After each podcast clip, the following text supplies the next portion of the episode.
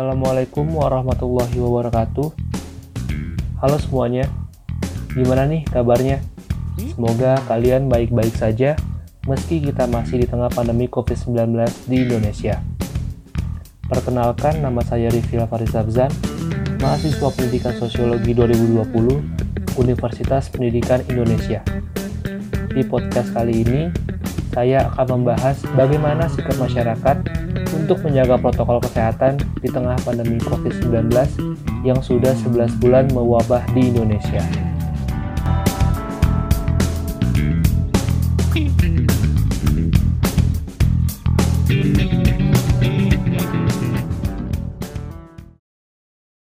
Seperti yang kita ketahui, kasus COVID-19 sudah menyebar di Indonesia mulai dari bulan Maret 2020. Kasus pertama yang hadir di Indonesia ini membuat masyarakat luas menjadi panik karena sebelumnya mereka sudah mengetahui bagaimana situasi di luar Indonesia yang sudah terkena wabah virus COVID-19. Seiring berjalannya waktu, kasus positif di Indonesia semakin bertambah, membuat banyak daerah yang membuat lockdown lokal agar masyarakatnya tidak keluar rumah, karena jika mereka keluar rumah akan berisiko tertular oleh virus COVID-19 ini. Dari situ, pemerintah pun mulai melakukan sebuah kebijakan untuk menahan pergerakan masyarakat keluar rumah. Mulailah diberlakukan PSBB pertama kali di bulan April hingga bulan Juni awal. PSBB ini bertujuan untuk mencegah orang-orang yang tidak berkepentingan keluar rumah, sekaligus untuk menekan angka positif di Indonesia. Sayangnya, tujuan tersebut belum terrealisasi sebagaimana harusnya karena kasus positif di Indonesia terus melonjak tinggi tanpa ada tanda-tandanya penurunan. Setelah itu, mulailah diberlakukan PSBB transisi yang rencana awalnya untuk memperbaiki perekonomian di Indonesia dengan membuka lagi pusat perbelanjaan, tempat makan, perkantoran, dan lain-lain. Tetapi hanya dibuka untuk 50% dari kapasitas aslinya. Akan tetapi, Hal tersebut menjadi bumerang bagi pemerintah karena kasus positif semakin melonjak tinggi dan semakin tidak terkendali. Ditambah lagi dengan adanya lebaran Idul Adha di tengah-tengah PSBB transisi ini, membuat masyarakat Indonesia berbondong-bondong untuk pulang ke kampung halaman mereka. Mulai sejak saat itu, kasus positif COVID-19 kembali melonjak tinggi di atas 2000 kasus positif per harinya. Hal ini menyebabkan merebaknya klaster keluarga yang menjadi tempat persebaran baru COVID-19 di Indonesia. Klaster keluarga terjadi karena adanya kelalaian pada masyarakat yang tidak melakukan tes swab antigen atau PCR sebagai syarat perjalanan jauh. Mereka tidak melakukan hal tersebut karena yang pasti harganya masih sangat mahal, ditambah lagi tidak adanya syarat dari pemerintah untuk perjalanan jauh antar provinsi.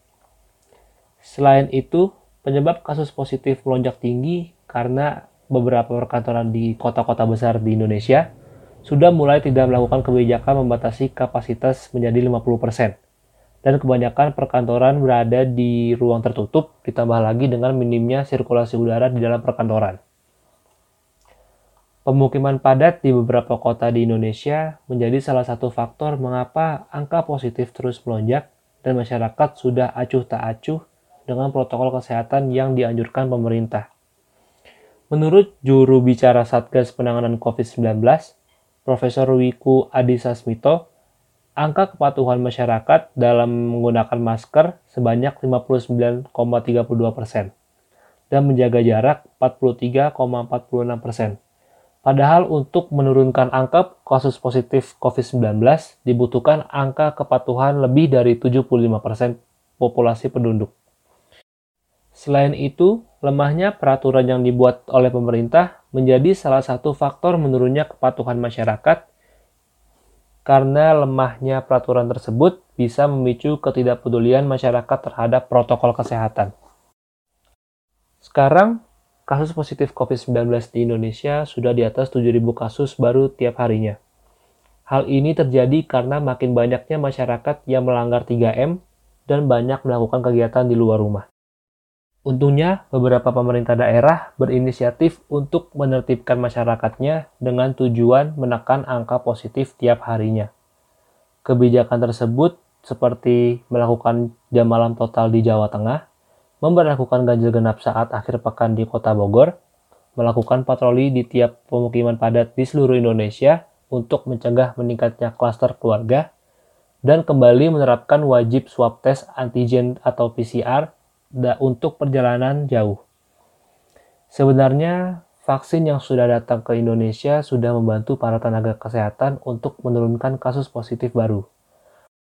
Akan tetapi, vaksin tersebut tidak akan bisa bekerja maksimal untuk menurunkan kasus positif jika masyarakatnya tetap acuh tak acuh dengan protokol kesehatan. Maka dari itu, masyarakat Indonesia diharapkan kembali menerapkan 3M di kehidupannya – terutama menjaga jarak dan tidak berkerumun karena sampai sekarang masih banyak sekali masyarakat yang tetap berkerumun walaupun sedang menerapkan PPKM yang diterapkan di beberapa kota di Indonesia. Vaksin COVID-19 memang sangat membantu untuk menekan angka kasus positif baru. Tetapi selama masyarakatnya tidak menerapkan 3M di kehidupannya, maka virus COVID-19 di Indonesia tidak pernah akan ada habisnya. Sekian dari podcast saya kali ini. Kurang lebihnya mohon maaf. Wassalamualaikum warahmatullahi wabarakatuh.